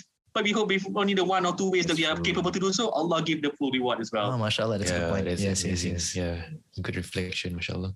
Also, maybe just to add, right, you know, like when we do a deeds for a while, as human beings, we tend to make feel mundane, right? Because, you know, there's a repetition to it, right? So sometimes you might feel tired or a bit, you know, it might feel a bit mechanical, right? So this intention is always important. Always connect it back to your big why. So the second you feel like things are getting a bit, you know, like, uh, you know, semi, semi and things, re- there are always mechanisms in the Sharia to actually get you back energized. So that's the benefit of, you know, the hadith about Fadail A'mal, about the virtues of deeds. You know, subhanAllah, if you think about it, right, it's so awesome how our deen reminds us, like, even the basic deeds that we do every day, which seem like pretty mundane stuff, right? But there's so great rewards. Example, wudu. If you look at the hadith about wudu, subhanAllah, yeah, subhanAllah. It's so motivating, man. Every drop, you know, is one sin gone, you know, and then because of this wudu, these uh, body parts will shine, and that's how the Prophet ﷺ will recognize, recognize you on the you day of judgment. MashaAllah, right? It's simple things. You do it, you, you do it without thinking in the morning, right? It's like a habit anyway, right? It's yeah, like instinctive. Yeah. You know, wash your face, wash your hands, you know. Subhanallah. Yeah. So when you're in a particular slump or you feel like you're a bit tired or doing it, just look into those small gems that, that you know, the, as you mentioned before, uh, reflect on your actions. And in, in our deen, all of our actions, there is a, usually there's a very uh, beneficial virtue connected to it. Like yeah. the wudu, for example, you, that you mentioned before. So, um, mashallah, that, that can really keep us going and keep us motivated in doing all these, um, sometimes that we perceive it mundane, but you know, when we reflect on it, it becomes something, you know, uh, great in our eyes. MashaAllah. Yeah, even like your salah, right? The five time, five daily salah, right? Yeah. It's like the Prophet ﷺ says, it's like if you have a river at the side, then you wash yourself five times a day. SubhanAllah, if washing yourself in the river is, is like it's super clean. You, that, that's the imagery the Prophet ﷺ gives you, right? Yeah. So that says this is how it cleans you from your sins. It motivates you, right? MashaAllah. Yeah, yeah. And you think about it, like the, the, the Prophet was asked, what's the best of deeds? The Prophet, Prophet ﷺ says, as-salatu ala waqtiha, to perform salat early upon the times. So if you think about it, every time you pray on time, oh, you just remind yourself, oh, this is like the most beloved deed to Allah. Alhamdulillah, Allah made it easy for me. Yeah. So, you know, simple hadith like this should make us like, oh, okay. Like it should snap you out of that mundaneness. Like, oh, alhamdulillah, Allah gave me the tawfiq to do this deed that he loves. Yeah, mashallah. Another another one that's that's uh, came came to mind is the the two rakat before fajr is better than everything in the yeah. world that contains it.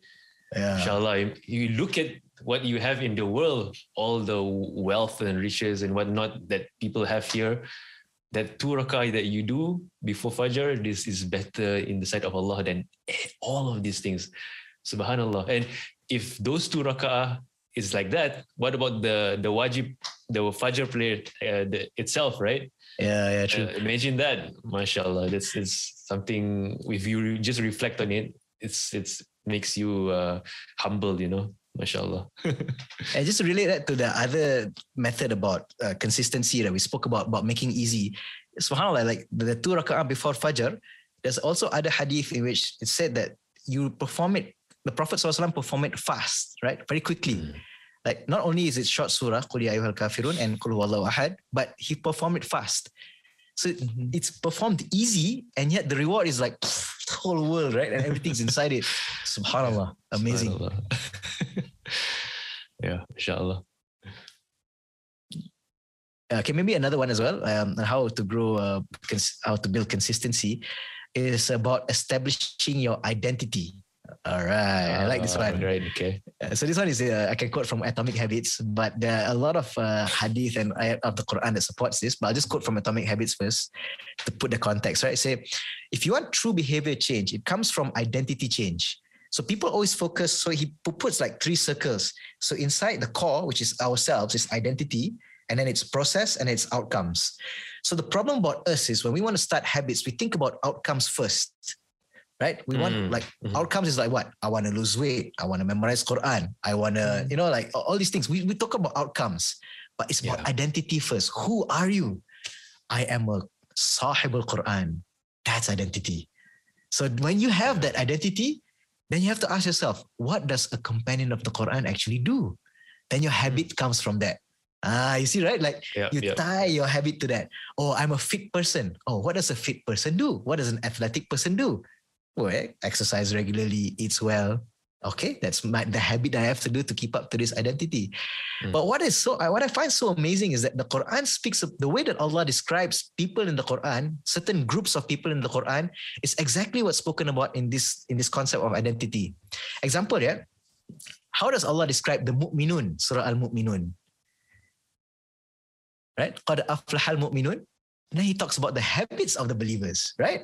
Mm. Those who have khushu in the salah, those who stay away from illegal intercourse, except though, you know, their wives and the, what they possess, you know, like it's yeah. habits, right? Yeah. Like talk about Surah Al-Imran, right? Wasari'u ila maghfiratin min rabbikum wa jannatin 'arduha as-samawati wal ardu u'iddat lil muttaqin. It's rush towards Jannah, which Allah has prepared for those of the muttaqin. Who are the muttaqin? Right. Ah, yeah. That is the habits, right? Alladhina yunfiquna fis sarra'i wad dharra', right? Like yeah. they they spend in their times of ease, difficulty. They they suppress their anger. They forgive people. Habits, right? Mm-hmm. Identity yeah, of the people of taqwa is the habits. Allah doesn't go to the textbook definitions of a person of taqwa. Okay, what is taqwa? No, he doesn't talk about that. So if you want to be a person of taqwa, these are the habit lists that you have to do, right? Or not the outcome, right? Exactly, exactly. Uh, but not the outcome, exactly. It's the actions, right? So, subhanAllah, mm, it's actions, amazing. The actions. In Surah Al-Furqan, for example, how does Allah speak about Ibadur Rahman? First characteristic, uh, those who, when the ignorant people talk to them, they reply with salam. Ah, these are Ibadur Rahman. If you want to be Ibadur Rahman, act like that. Wow. So, you know, there's a, there's a repetition of this. Even when it comes to people who Allah does not like, like the munafiqun, the hypocrites, right? إِذَا جَاءَكَ الْمُنَافِقُونَ قَالُوا Uh, nashhadu innaka la Rasulullah. When the when the hypocrites come to you, uh, they and they say that, oh, you are the messenger of Allah. That they testify that supposedly they testify that the Prophet ﷺ is the messenger of Allah. Now Allah sp- speaks about how they behave, right? Like, oh, when you when you speak about them, you'll be amazed about them, you know. And then you know, the, again, the habits. Subhanallah, amazing. Uh, even a simple surah that we I think a lot a lot of memorized already, inshallah. Like Ara'ayta alladhi yukadzibu bid-din. Have you seen the people who denies the day of judgment, right? The denier of the day of judgment. Allah doesn't talk about who are the people who, what does it mean, the definition of denying day of judgment. Allah speaks about their habits. habits. They uh, oppress the orphan. They don't give food to the poor, right? And uh, there are people who are negligent in their prayer and then they don't give acts of kindness. Habits. Describing the people who, the identity of deniers of their judgment. Oh, mashallah. Mashallah. So in, in this, all, all this, the lesson here is that if you want to be successful uh, and have, uh, you be on that path of success, identify and make sure that your identity is consistent to that, right? Yeah. Mashallah. And also there's a, there's a, there's a flip side to it. Yeah. So if you see certain of your actions are consistent with the identity of the people who Allah hates, oh. then you should warn yourself. Yeah, yeah, this is yeah. the this is the flip side to it, the scary part of it. Mm-hmm. That's the amazing thing about the Quran is that every time we recite it and we reflect on it, it's always it's like a constant reminder. You know, Allah mentioned in some ayah these are the characteristics of characteristics of the muttaqin, of the mu'minun. In some ayah is the the characteristics of the kafirun. So you're always reminded by this ayah, and you're always reminded to rectify yourselves and um, uphold the identity that you want to be, which is the the good people, and let go of the characteristics that is not desirable and is mentioned in the Quran. So this is something uh, amazing when you do reflection of the Quran. Make sure you look out for these these uh, particular ayah and and try and implement these characteristics and make it your identity, right? So this, uh, there was the, uh, the saying where one is, uh, uh, scholars were saying that the the hakikat, the true nature of istiqamah, is actually following the footsteps of the Prophet and the companions. Mm-hmm. If you're in, if you're doing that, that is istiqamah. Yep, if you're not, yep. if you're not following them, even though you do it consistently, it's still not istiqamah. Yep, yep. So it has um, to uh, has to be. You must have a reference that uh, for you to, to do that istiqamah, to to tie the the the, the acts of, of of istiqamah, which is on the path of the Prophet, as how it was understood by the by the companions. Mm. And in therefore, you know, learning about the Sunnah and implementing the Sunnah of Rasulullah sallallahu alaihi wasallam, actually, all of these uh, encapsulates the life and practices of Rasulullah and his companions. And therefore, when you learn and adopt that in your life, you are adopting that identity, you know, and you identify yourselves with that group, you know, the group that uh, uh, Rasulullah uh, mentions and identifies with. And in the day of judgment, these, these, you know, people will be driven in groups, right? And you want to be from the the the group that will be successful. So that's in a lesson as well, you know, um, learning about the Sunnah and implementing the Sunnah in your lives is also adopting that identity, the the Islamic identity that was taught by Rasulullah sallallahu alaihi wasallam to his companions, and therefore that is the identity that you want to adopt to uh, have success in this life and the hereafter. Mm. Yeah. There's this concept of small steps, big impact, right? It can it can work in both ways. Oh, wow, okay. Yeah, any deeds that we are initiating, or you and I are initiating, may have a big impact to us in the future, right? So I think we sh- we should always check, are the step you and I are taking now giving a positive or negative impact for the future, or is it something that will please Allah? Just like what you mentioned, uh, there are some cat- characteristic or whatever steps we are we are taking now. Is it in line with uh, the positive thing that we should do? And mm-hmm. subhanallah. And other than that, I think we need to always have a, what to say, self-audit to make sure that whatever we do, self-audit. We need to have the intention that, or we need to check, is it getting clo- uh, is it uh, getting closer to Allah in our ibadah, our work, and or when we are with our family or whatever we do? So when when I think about it, mm. it can it can work both ways. Mashallah. Yeah, that's a really like, good point. Yeah, yeah that's a really good point. Because for example, like you had, you need to catch yourself, right? Because we, we, we're speaking more on the productive line, but it can be like even the mundane habits that you start doing subconsciously, you don't realize, right? Maybe it can be smartphone habits, social media habits, yeah. YouTube habits, right? You don't see the impact yet, but you know, mm-hmm. if you start, it piles up, and then that becomes your identity, right? That also leads you down a not so good trajectory, right? So yeah. it's quite dangerous. True. Like for example, we speak about, uh, let's, let's just say it lah. For example, the habit of watching pornography. Mm-hmm. It might start small with something like curiosity. Ah, like what's that, right? Mm-hmm. And then it, it's because it's so easy to access. Look at look at like they even they know these these steps, right? So they make it easy for you to access. They make it cheap for you to access, right? So you just try one small one, mm-hmm. and then you get that gratification, and then you just maybe you know one one minute, maybe you start small, and then subhanallah, it just uh, snowballs. That, that reminds you of Netflix, right? We just mm. start with one episode. Now you yeah. know you are on they season six. You. yeah, yeah, true, true. Subhanallah. And now you're on season six. Subhanallah. Yeah, yeah, yeah. True, true, true. Subhanallah. And procrastinating. Mm. Yeah, your, true. Your boss asks you to or write a paper for this proposal. Procrastinate, procrastinate. mm. Allah Akbar. In fact, actually, sometimes, since you mentioned this, right, even ignoring a cue is also a habit. Mm-hmm. A simple oh, example, yeah. right? Like if you if there's adhan and you just ignore eh, whatever lah, that becomes a habit. If you do it twice, it becomes a habit. Yeah, three times mm. habit. Then eventually, adhan means nothing to you. This is this is scary. This is scary yeah, yeah. because uh, this is what uh, the the Prophet ﷺ says is like the the the heart that's dead. Like uh, Ibn Taymiyyah speaks about this. A heart that's dead is the one that you give reminders. It doesn't like doesn't has no no no guilt. Doesn't feel mm. anything. Yeah, I have to be frank. When the M C O, the lockdown happens, right? We cannot go to the mosque. Mm. It feels yeah. like I cannot go to the mosque. I feel like uh, uh, I I'm not used to not going to the mosque. If something the azan is yeah, it's something yeah. wrong there. But mm. when times goes by, it, it it goes other way around. Right, right. I, I, am I going to the mosque now? Ah, oh, okay, okay, okay, okay. Yeah, yeah, yeah, I got you. Yeah, you see, you can it can work both ways, right? Yeah, yeah, yeah. yeah true, true, true. Yeah, yeah. Subhanallah. Subhanallah, you know, like, when you say that, Aziz, because like, my wife also said, I made an observation because when we were praying, because of the lockdown, right, we pray at home, right? So my my son, who was at, at the time was like two to three years old, he re- listened to the recitation every day. So because of that, like he uh, was accustomed to, yeah, he's listened to Quran every day, uh, constantly, right? So, mashallah, like he he he uh, was it was very useful for him.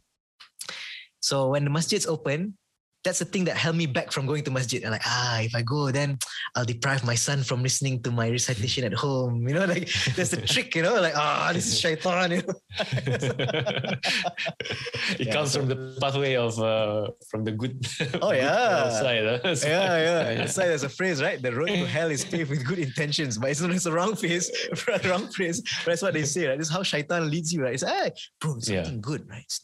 Yeah, yeah. oh, mashallah. Yeah. Another de- another thing as well, another tip to, to be consistent as well is to break it down to the specific actions. One of the biggest factors why people fail in their New Year's resolutions, you know why? Because they always use these vague, ambitious goals. I want mm. to lose weight. Mm. Huh? So? I want, I want to recite more Quran. Ah, okay. right, you know, I want to perform more tahajjud, do more dawah. What do you mean? Like, I want to improve my podcast. Huh? Like, you know, this is so vague, right? Like, I want to be a better husband, better, better, uh, better son, better daughter for my parents. Oh, what do you mean better? Like, what? What do you mean? So you see, this is the problem. Like, if you if it's so ambiguous, you won't start doing anything. You have to break it down. You have to. Yeah. What does it mean? What does it mean to be good? What does it mean to be better? What does it mean to be accessible in this? Something that is specific, measurable. What can you do? So, for example, if you're talking about I want to lose weight, it should be more specific than that. One more precise. Like, okay, I'm gonna every Monday, Wednesday, Friday, Saturday, I'll put on my exercise clothes at five p.m. Exercise at right. least five minutes. At least you know that's tangible, right? Yeah. Uh, then you can track those. I want yeah. to recite Quran. Okay, don't put more specific goals. After Fajr, I will commit to reciting one page. It's okay. I mean, it's it's not much, but alhamdulillah, right? It's it's still a consistency. That's what, what you want, but it's specific, right? Now you're yeah. tying it to something that's tangible, right? Yeah. Okay, so what like does it making mean? Making a system. Yes, yes, making a system. Yes, that's the one. Yeah, I think I think that's a better that's a better way to categorize this. Yeah. Yeah, so you know, I, I want to improve podcasting, right? So that's what I wanted. That's one of my goals, right? But I have I have to ask myself, what aspect do I want to improve? Is it the the quality of the research for the podcast episodes? Is it the the conversation style? Is it I want to be better at going back and forth with the brothers or the people I, we are interviewing? Is it my delivery method in the way that I'm speaking? Like, is it uh, you know, like what is it I want to improve, and how do I improve that? Why yeah, what no. can I learn to improve those? Uh, so, you know, like mm. break it down. Like if you want to be a better husband or better, uh, maybe uh, better to your parents, right? Put a specific action item. I will call my parent, parents at least two minutes, two minutes minimum four times per week. Doesn't sound like much, right? But alhamdulillah, it's track, trackable, right? It's, yeah. Yeah. it's it's an improvement, right? Uh, yeah. So yeah, that's, that's, that's, that's what I suggest. Mm, at least start something. Yeah. And that's actually what, you know, uh, it's mentioned in the book, Atomic Habits. And it's even going one step further. He says, uh, the author says, James Clear, he says, forget about setting goals. He says, Goals, you know, even winners and losers, they all have goals, right? But instead, yeah, yeah. set a system, and you know that achieving a goal, usually this is just a momentary change. Yeah, like Brother Aziz mentioned uh, previously as well. What if you achieve that goal? Like you actually achieve that goal, then what next? Mm-hmm. You know, um, does that mean that you just go back to square one and do what you ha- have been doing, or and then you feel empty after that? So it's more yeah. beneficial to set a system whereby that system, as Brother Faisal mentioned, is is gearing you towards that direction, gearing you towards that success, and therefore, when you implement that system, even though it's it's very small actionable steps, but implementing that system in in, in a good discipline and in a consistent way, this will inshallah lead you to um, the breaking point of success uh, once you go along. So having that system, the system of habits, this is way more beneficial actually than um, particular setting, but uh, spe- uh, setting goals per se. So maybe um, this is something that we can look into, you know, setting a system instead of um, just specific goals or just uh, just yeah. focus on a goal. Goal, yeah, just goal singular, is important. Yeah. Like, goal is important as well. Yeah, yeah, exactly. It's like a guide for you, but mm. uh, most people they they forget to put the system. Yeah, yeah, yeah. And that's where yeah. a lot of people, I guess, uh, fall in that sense. Yeah, goals without without actionable Uh, steps, mm-hmm. systems, yeah, yeah, correct. Yeah, speaking about once system. You have system, I think uh, it's also important to have the ecosystem as well, the companions, ah, okay. the, the, the friends, okay. yeah, right. that that, that, that ah, share okay. the same goals, same yeah. habits, yeah. Then it makes it easier to to, yeah. to do to uh, to, to uh, start on a certain habit yeah. and keep it yeah. continuous. Yeah, inshallah. Yeah, speaking about friends, I, I think I'll speak a bit about this. So, you know, it's, friends are so important, right? Because they're, they're, I just relate to hadith. There are so many hadith, but I, I just I, I just want to relate to, to this. Prophet ﷺ said, like, the example of a good good companion is like the one who's selling musk, right? So, at best, you buy perfume from that person. You get that you get that goodness from that person. But at the very least, you smell nice, right? That's the effect of having good companionship. And so this is the idea that we want. We want to build, you want to find people who are helping you towards the goal that you're trying to achieve. So if you want to, if you want to, you want to be better at Quran, try to find friends who are also having that same goal. So they will motivate you, right? So the idea and the, the influence of friend is so powerful that the Prophet ﷺ says, "Al-mar'u ma'adini khalilihi." And a person is upon the deen, the deen of his best friend. Khalil is like, you know, B F F.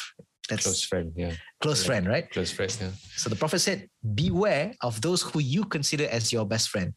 So the, the thing about having best friends, right, there's a lot of dimensions to it, because when you have your a, a good friend, you you not only you you spend more time with them, number one. So there's a lot of triggers that happen on the way. The more time you spend with them, the more they trigger you to do something. So of course, you know, people, they don't they don't just sit static, right? You do stuff, right? So you have a righteous friend, they will trigger you to do those things. And if you have an ir- not so righteous friend, they will trigger you to do bad things. Why do people start smoking? Come on, guys. yeah. Why do people start marijuana? Really? Can people just start from nowhere? Can people just like, huh, I feel like trying heroin today. Mm. Where do I start? You know, like it always goes through friends. You know what I mean? Yeah, so yeah, yeah. It's, that's how powerful you, it is. You need friends to get that stuff, right? Exactly. You need that connections in the first place, right? Yeah. And the thing about friends is like you find a lot of, because they're like your peers and also people who have that same, you know, that same sort of like, um, I would say, uh, interests. interests. Yeah. Yes. Common interests, common habit, hob, uh, hobbits, right? Uh, hobbits. hobbits. Not so bad. It's totally unintentional. Okay, habits, right? So, so the idea is like uh, you want their validation psychologically, subconsciously. Mm-hmm. So if you find that good circle of friends, you say, even though you might start with the wrong intention, but at least you're doing that, right? And then you correct your intentions along the way, right? So you, mm-hmm. you get to push yourself towards that direction. And then, you know, it, it makes the task easy now, because now when you're doing it with your with that peer pressure to help you with the good with the good side, yeah, we're talking about the good peer good pressure. Good peer right? pressure, yes. Yeah, yes. We're using that to fuel that part, not the smoking and drugs and all this thing, but talking about righteous friends, because I've seen this myself and I've experienced this myself. So when you have this, actually, it doesn't feel like a chore. It feels like, ah, you know, friendly competition, like, you know, like, like just, you know, just, just being friends. You know, so yeah. It doesn't feel like a burden. And this is so important that it makes you this, what, what Simon Sinek in his book, um, Infinite Game, he calls worthy rival. Like you have mm-hmm. always somebody who you measure up to. Ah, oh, this guy's doing better than me. Okay, I'm going to one up this guy. The companions were like this. The companions sure. were always like, ah, I know Omar, the famous guy. Ah, right? oh, today I'm going to beat Abu Bakr. You just, you wait, right? but, but Abu Bakr was not like, oh, I'm going to beat you, Omar. No, he was just doing his thing. It was all in Omar's mind. He was like, oh, okay, you think, okay, okay, today, today, you know? So, you know, the companions were like this. The companions were like, there was one hadith, very interesting hadith. So the the, the companions were like, ah, oh, the, the, the poorer companions, they, they complained to the Prophet, oh, it's not fair. No, it's not fair. They didn't say not fair, but there's like, oh, you know, the rich people, they get they get good deeds from sadaqah, mm. and uh, we don't. You know, we're deprived from this. The Prophet ﷺ says, every time you say subhanallah thirty-three times, uh, alhamdulillah, and Allahu Akbar thirty-three times, it's better than all that they can give in sadaqah. Oh, okay, okay, okay, okay, uh, we'll do this. And then they then, come. Then, and then, and then, and then what happened? Then what happened? Uh, continue. No, no, please, please, so then they then they came back to the Prophet. Yeah, Rasulullah. They also the rich guys. Yeah. The rich guys also do this hadith. So they're giving in sadaqah and they're doing dhikr. They're still beating uh. it. And the Prophet says, "Dhalika fadlullah yu'tihi man yasha." This is from the ni'mah of Allah that He gives to whoever He wills. So subhanAllah, even the rich guys were, compl- were competing with, the, with these guys. Right? So what this- what an environment, right? Yeah. yeah, it's like amazing. A community of high-achieving Muslims. Exactly, that's the one. That's what we need. That's what we need. Seriously, that what that's what we need. You know, when we are talking about to build a community of high-achieving Muslims, like I know that I'm not the one who should talking about this, but when when we when we actually want to start this, but I really wish that we have this kind of community. I don't know. If they, we have it or we don't have it, uh, which a uh, community that we can change ideas, tips and tricks. And what most important is that the tips and tricks are within the the deen. The deen that, yeah. yeah, we have yeah. many motivational talks, uh, business gurus and corporate courses. But how do we connect all of this stuff with the deen? But because some mm. some people say, oh, no, no, no, no. Work is work. Life is life. Religion is yeah, yeah. ibadah yeah. when we Keep pray or fast. Yeah. But actually, but we cannot, we cannot separate our life with work, right? Because we need no. to work and we need our life. Yeah, it's true. Quite, in fact, uh, Islam covers all of those. Yeah, right? SubhanAllah. And, uh, yeah, yeah, true. MashaAllah. And how do we... Um, And and some some people have these uh, high achievers because of money or what uh, people talk about about them or the position. When and to build a community of high achieving, uh, this uh, what what the uh, what are we doing right now in the podcast? Maybe we won't see the impact now, and inshallah, I, I pray with uh, we inshallah we. We will have this kind of uh, community with this initiative. But for now, it seems like we just just sitting and talking, chit-chat. So what is the result, right? We always yeah, think of... Yeah. But mm. after season one, we have this session that we are connecting with our listeners. SubhanAllah, we, uh, for the listeners who who who attend that uh, feedback uh, suggestion session, uh, we we really do appreciate uh, yeah, appreciate your sure. feedback and uh, suggestion. Jazakumullah khairan. But now we know that there are people who care to listen, who wants to be part of this yeah, community, sure. right? Yeah, These sure. are the small steps. I I pray Allah that we can have this community that support each other. Maybe we cannot see the impact now, but maybe to our children. Or to our youngsters and I mean SubhanAllah. Yeah. Actually what you said, Aziz, is very true. I remember it was very touching to hear like people yeah. sharing their experiences. And what that re- what that teaches us as well is that never belittle any good deed that you do. Like if yeah. you're encouraging people, it actually has a big impact to them. So when they like made the time to come to our tell our feedback exchange sessions, to to make the time to show up and to share their honest thoughts. Yeah. Like it was very impactful for us. It really motivated yeah. us to keep going, right? Yep, yep. So it, like, it seems small, but subhanAllah, it's very, very impactful. Yeah. Actually, our listeners are giving a big impact to us. And yeah, yeah, exactly. Yes. We want to yeah. bring the guests that maybe can give more input to the listeners and to ourselves, right? Yeah, exactly. yeah, absolutely. It starts with Inshallah. just small step that we we have a meeting before, subhanAllah. Yeah. And some people Inshallah. insist that we shouldn't go public, right? So, Inshallah. May Allah reward whoever helped us. Ameen. Ameen. Alhamdulillah. Alhamdulillah. But, but subhanAllah, like speaking about friends, right? This is, uh, mm. we spoke about this in the feedback. I mean, in the, I think this was the season one finale, I think. Yeah, yeah, we spoke about this. And this is something I reflect about us, the five of us as well. Actually, having these friends to, these common friends working together in that same goal, it's very important because if you don't have them, you might not do it by yourself. Mm, yeah. Like I shared in that session, think about it, right? SubhanAllah, Allah gave us the tawfiq to do forty episodes in one year.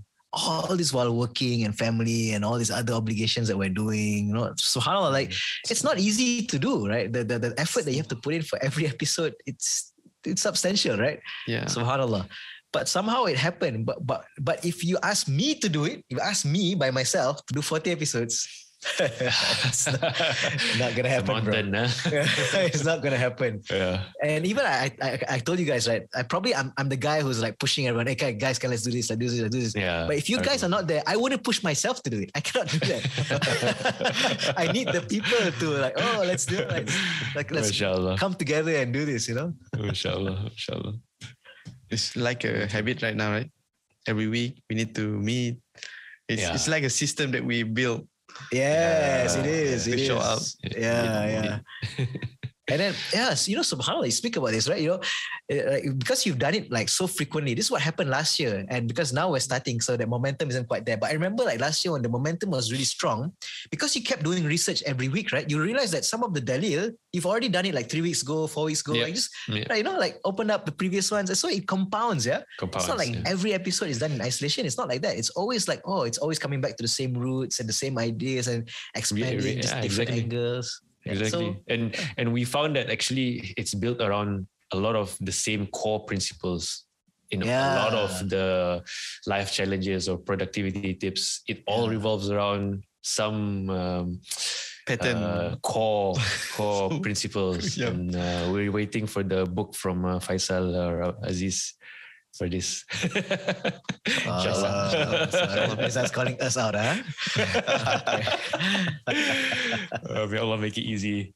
But okay. yeah, that's something to think about for us. I mean, I mean, I mean. Yeah, talk, talking about systems as well, I think I want to share as well. We should try, and if you want to build a habit, right, try to integrate it into your existing cues or inside your already daily habits. So mm. this is the this is how we want to make it easy, because if you want to start something out of the blue, it's going to be not it's not going to be easy. Yeah? It's not going to be organic. Yeah? You need a lot of willpower to force yourself. And tomorrow, if that cue is not going to happen again, you're probably not going to do it again. So what you want to do is like you're already doing something. Try to insert that habit after that. So actually, right, this idea is entrenched in our deen. Yeah? So for example, uh, like talk about dhikr, for example, right? So dhikr has a lot of benefits. And uh, maybe it's, we don't want to go, go, go into that. But if you think about it, right? Uh, Allah says in, in Surah Taha, وَأَقِمِسْ صَلَاةَ لِذِكْرِ, that perform salah for my remembrance. That's how important it is. The, the essence of salah itself is for yes. dhikr. Mm, yep. That's how important it is. And then Allah says in Surah Al-Ahzab, يَا أَيُّهَا الَّذِينَ آمَنُوا اُذْكُرُوا اللَّهَ ذِكْرًا كَثِيرًا. Oh, who you, you, oh, you who believe, remember of Allah with a lot of dhikr, a lot of remembrance. So how does Allah teach us to make dhikr a habit? Imagine if Allah says like, do one thousand dhikr per day. Like, in our heads, like, oh, I, I don't know how, when I'm going to find to do this, time to do this, right? So mm. instead, Allah teaches us you do dhikr by integrating it with your daily lives. Right? So think about it, right? This is how, like the book Hisnul Muslim, we all love this book, right? It's the best uh, the best pocket book that you'll ever invest in. Yes, inshallah. Exactly. MashaAllah. So look at the book, like just look at the the, the table of contents, uh, Fortress of Muslim. You can also download in the Qalbi apps. There, there are some of the daily the daily uh, deeds as well. There's always dhikr attached to the everyday habits that you do anyway. When you wake up, there's a dhikr. When you go to the mm. toilet, there's a dhikr. Getting dressed, there's a dhikr.